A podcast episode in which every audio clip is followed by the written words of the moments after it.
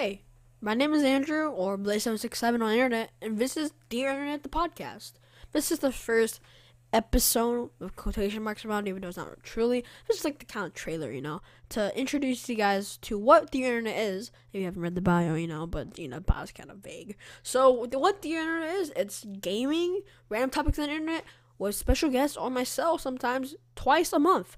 So yeah, I know it might seem twice a month. What? But my last podcast, uh, we did it like every Friday. I feel like we did it again. So yeah. Um so yeah, I'm trying to find a way where like I get this podcast active, but like it's not too busy with my schedule, you know. so yeah.